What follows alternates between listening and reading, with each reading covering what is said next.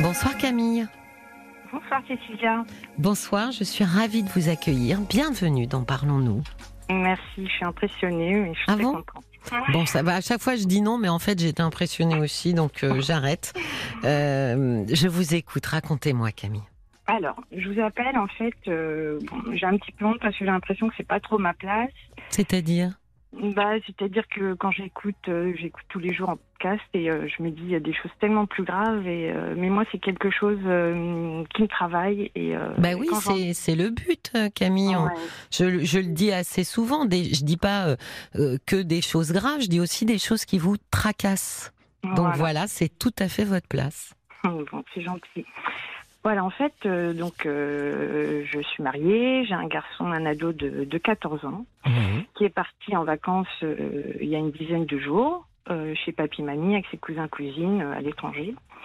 Et euh, donc je lui ai dit bon bah écoute amuse-toi bien, on te rejoint bientôt avec papa. euh, tu m'envoies de temps en temps un message ou au moins pour me dire que t'es arrivé. Rien du tout. Ça fait dix jours. Alors j'ai sa cousine qui elle c'est une vraie pipelette, elle m'appelle tous les jours. euh, Oui, des donc vous avez elle des nouvelles. oui, oui, Oui. ma mère aussi. Elle m'envoie euh, des messages. Et mais, euh, mais par exemple, la, la petite cousine, elle m'envoie des messages. Elle m'appelle en FaceTime. Je le vois à l'arrière Oui. avec son portable. Je dis tiens, il est au portable. Oui, oui, il passe sa journée au portable. Je dis bon, bah, c'est bien, mais c'est pas avec sa mère. Oui. Bon. Et, euh, et des fois, il y a ma mère qui m'a- qui m'appelle pour me donner des nouvelles. Et puis j'entends qu'il dit euh, tu veux parler à ta mère? Oh non, dis je suis occupée là. Oui. Bah, ça me fait mal au cœur, en fait. Oui. Je, je, je sais pas, je, je me dis, en, en dix jours, il n'y a pas un moment où il s'est dit, tiens, je vais appeler ma mère. Alors, j'ai j'ai- tout à l'heure, j'ai eu sa petite cousine et je lui ai dit, mais euh, euh, Evan, il m'a pas appelé. Ah oui, oui, oui. euh, pour- euh, par contre, il m'a dit tout à l'heure, oh mince, j'ai encore oublié de l'appeler. Il faut absolument que je le note. Je vais faire sonner mon réveil demain. Hmm. Je me dis, ben, est-ce que c'est moi qui attends trop? Ou est-ce que, ben, je sais pas. Alors, en fait, j'ai écouté il y a pas longtemps un podcast une dame qui, qui, a- qui vous appelait Mhm. et qui disait qu'elle était, euh, qu'elle avait un garçon très fusionnel Oui. et qu'à 18 ans, il est tombé amoureux d'une dame et elle l'a plus jamais retrouvé. En fait, il s'est sauvé. Enfin, il donne plus du tout de nouvelles. Oui. Je sais pas si vous vous souvenez. Oui, oui, oui. Je vous écoute attentivement. Et, euh, Je sais. et en fait, oui. et en fait, je me dis, mais euh, il a 14 ans, dans 4 ans, et il va rencontrer quelqu'un, et, et en fait, ça se trouve, ça va être la même chose. Et ça m'a. Non, mais non, Camille. Mais par contre, oui, il y a un lien entre ces deux histoires. C'est que vous êtes toutes les deux euh, des mamans, que Ah. vous avez toutes les deux. On parle de garçons en face de vous, hein, de, de fils. Et ce que j'ai dû expliquer euh, et qui est une réalité, c'est que euh, vous savez qu'un petit garçon, quand il arrive euh, au monde, euh, il est totalement euh, collé à sa maman. hein Oui, comme une petite fille et il va avoir un travail à faire que n'a pas à faire une petite fille. Parce qu'une petite fille, quand elle grandit, elle n'a pas à se détacher de sa maman. Mhm. Parce que la personne à qui elle va s'identifier, c'est sa mère.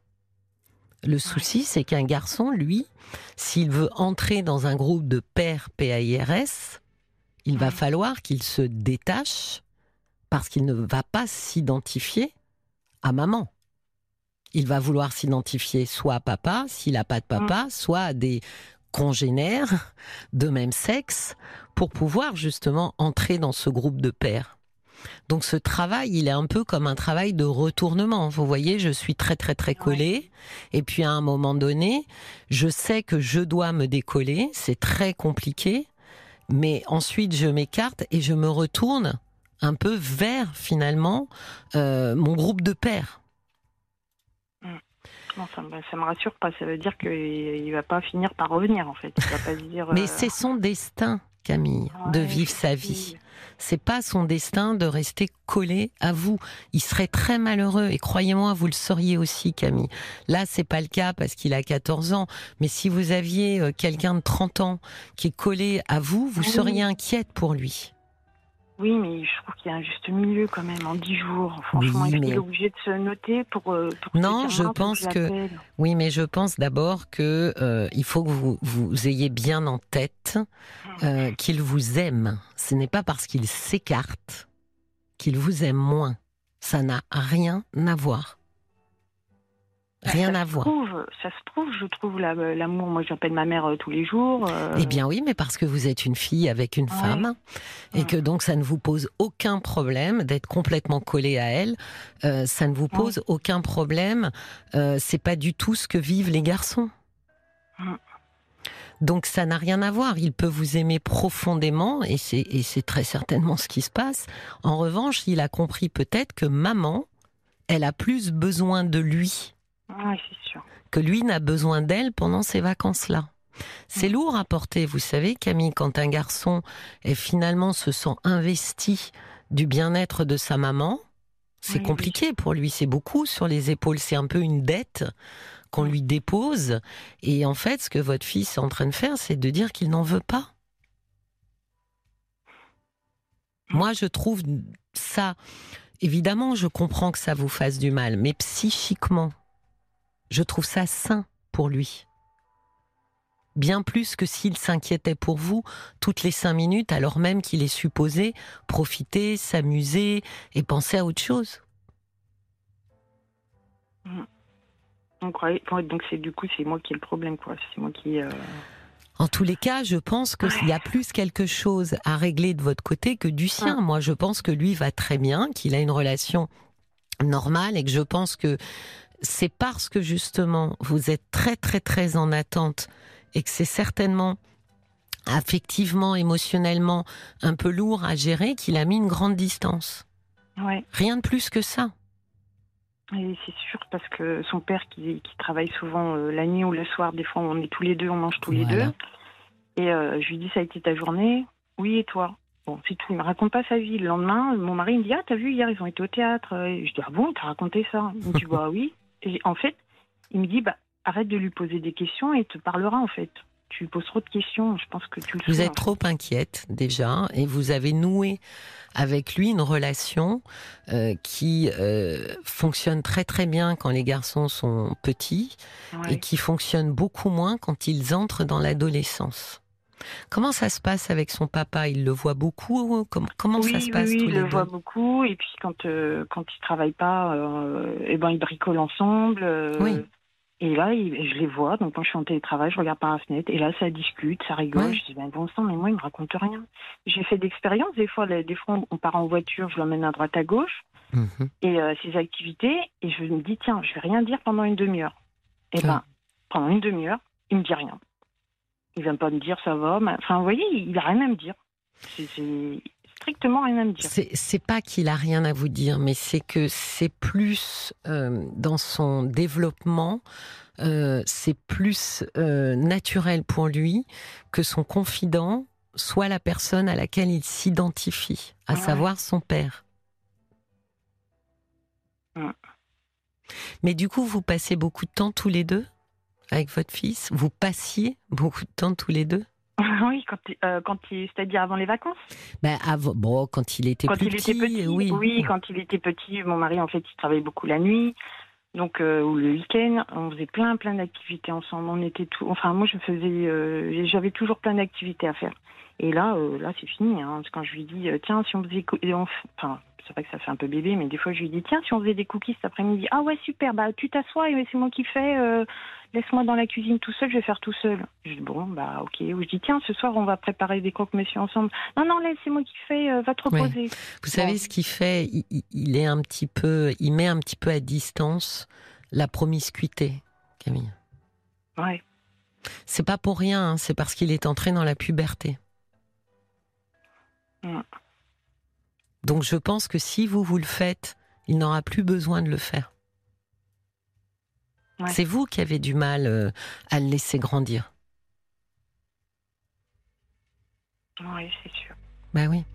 Comment ça se passe quand vous êtes avec votre mari, vous, en, en- en tant que couple Vous partagez quoi ensemble? Parce que j'entends les cookies et, et les oui, croque-monsieur euh, tous les avec trois votre... quand on est tous les deux, du coup. Tous les avec deux avec votre mari. Qu'est-ce que vous faites ensemble? Eh ben, quand il est pas là, par exemple, bah, du coup, on va au resto, on va au cinéma, euh, voilà. Mais mon mari, lui, euh, mon fils est parti en vacances, il est bien arrivé, oui. Mais point barre, ça s'arrête là. Il me dit pas alors tu l'as eu aujourd'hui, qu'est-ce qui s'est passé? Non, pour lui, il est bien, donc euh, j'ai Bah l'impression qu'il s'en fiche en fait. Mais non, il s'en fiche pas. Mais il n'est pas dans ce manque. Ouais. Mais vous savez, quand on est plein de quelqu'un, même s'il n'est pas là, on n'est pas dans le manque. Donc votre mari, il est plein de son fils.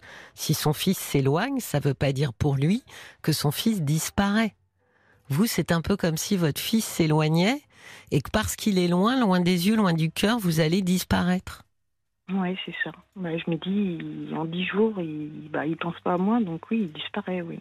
Mais non, mais c'est même, c'est même pas ça. C'est que je pense que vous avez peur de disparaître pour lui, de ne plus Oui. exister, de se dire, bah voilà, ça y est, il m'a oublié. Oui, bah, c'est ça. Oui, mais ça, n'existe pas, ça. Donc vous voyez qu'il y a une peur en vous, une peur d'abandon qui est Mm. extrêmement puissante. Bien sûr que votre fils n'a pas oublié que vous existez. Il est juste en train euh, de prendre l'air avec euh, ses cousins, ses cousines, un autre cadre.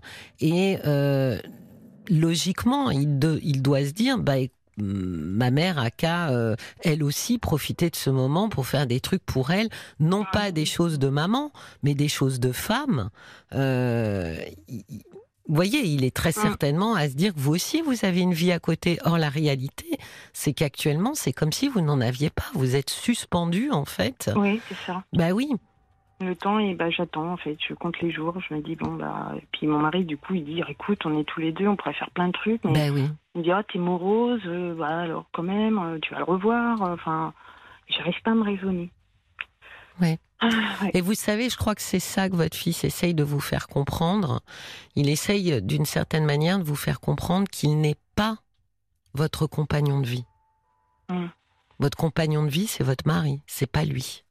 Et c'est pour ça qu'il vous donne pas de nouvelles, pour que vous puissiez peut-être, enfin, pas consciemment évidemment, il le fait pas euh, à Oui. 14 ans, mais pour- parce que pour lui, il est naturel que euh, votre compagnon de vie, c'est votre époux.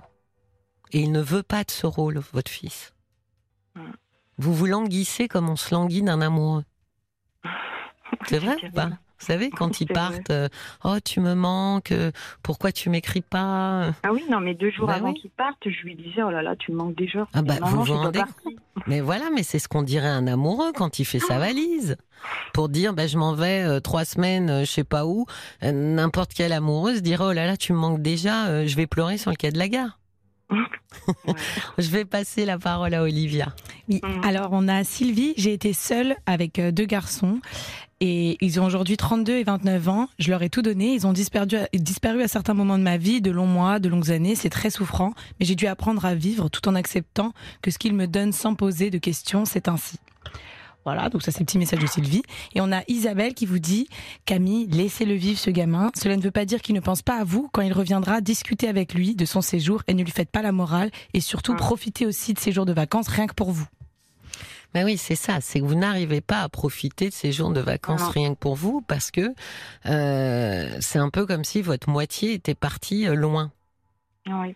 C'est ce rôle-là que votre fils essaye de se débarrasser, Camille, en vous appelant pas. C'est de vous faire comprendre que non, il n'est pas euh, votre compagnon et qu'il n'est pas, euh, euh, voilà, qu'il n'a pas vous donner de nouvelles comme il le ferait à sa petite copine, euh. Mm. Oh, bah, Olivia me refait un signe. Il y a un autre message. Il y a un message sympa là d'Annie qui dit qu'elle a été très fusionnelle avec son fils et suite aux émissions, elle a appliqué certains conseils. J'ai mis de la distance, je communiquais de temps à autre en envoyant seulement des petits bisous, des cœurs. J'attendais rien en retour. Et puis le temps a passé entre 17 et 20 ans. Aujourd'hui, il a 22 ans. J'ai mis de la distance maintenant. Quand il m'appelle, il me raconte tout. Je, donc je m'intéresse à ce qu'il me raconte et nos échanges deviennent plus constructifs. Mais je lui laissé de la latitude et nos rapports sont plus constructifs. Courage, c'est long, mais je suis contente du résultat. Oui, mais voilà, c'est ça. C'est que ce, jeune homme de 22 ans, il est revenu à partir du moment où il a euh, saisi et compris que sa mère n'était plus dans un rapport, euh, vous savez, on dit même un rapport incestuel, c'est-à-dire quelque chose qui est extrêmement pesant pour un enfant. Euh, de dire je suis tout pour ma mère, et ça, c'est pas quelque chose qu'un enfant porte légèrement sur les épaules.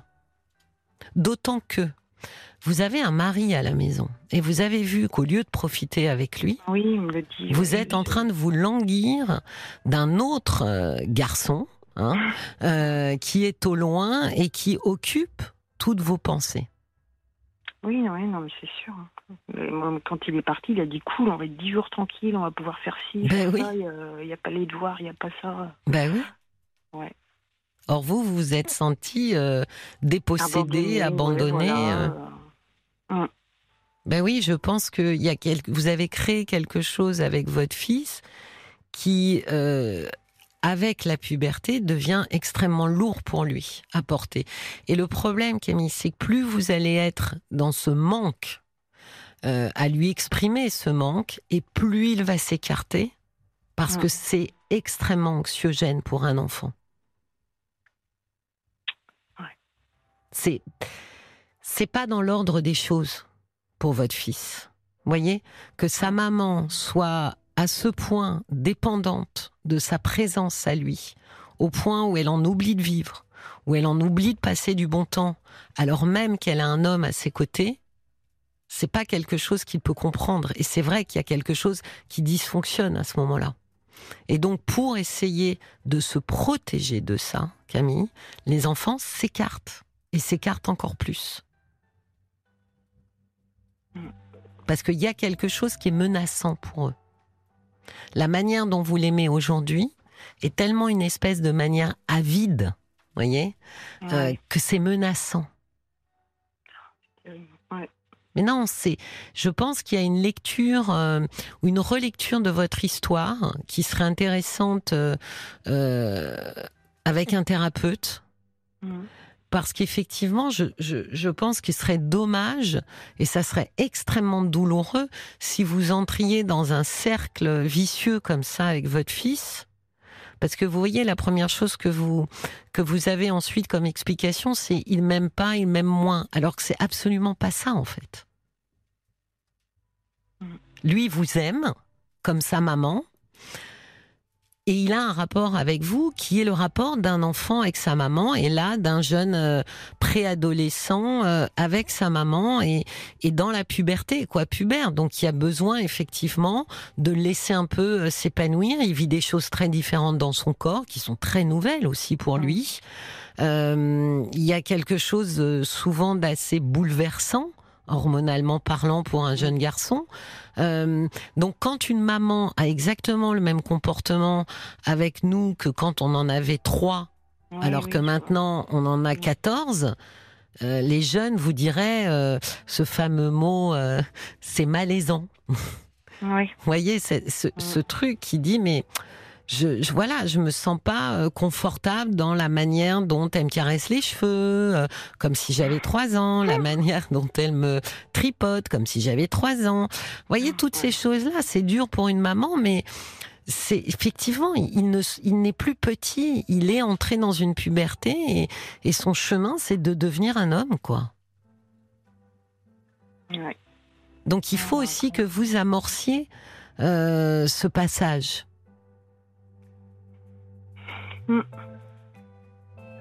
Et moi, je pense que vous aurez d'autant plus de facilité à l'amorcer si vous vous concentrez sur votre couple. D'accord. Parce que vous avez un homme à vos côtés. Oui, mais c'est pas le même.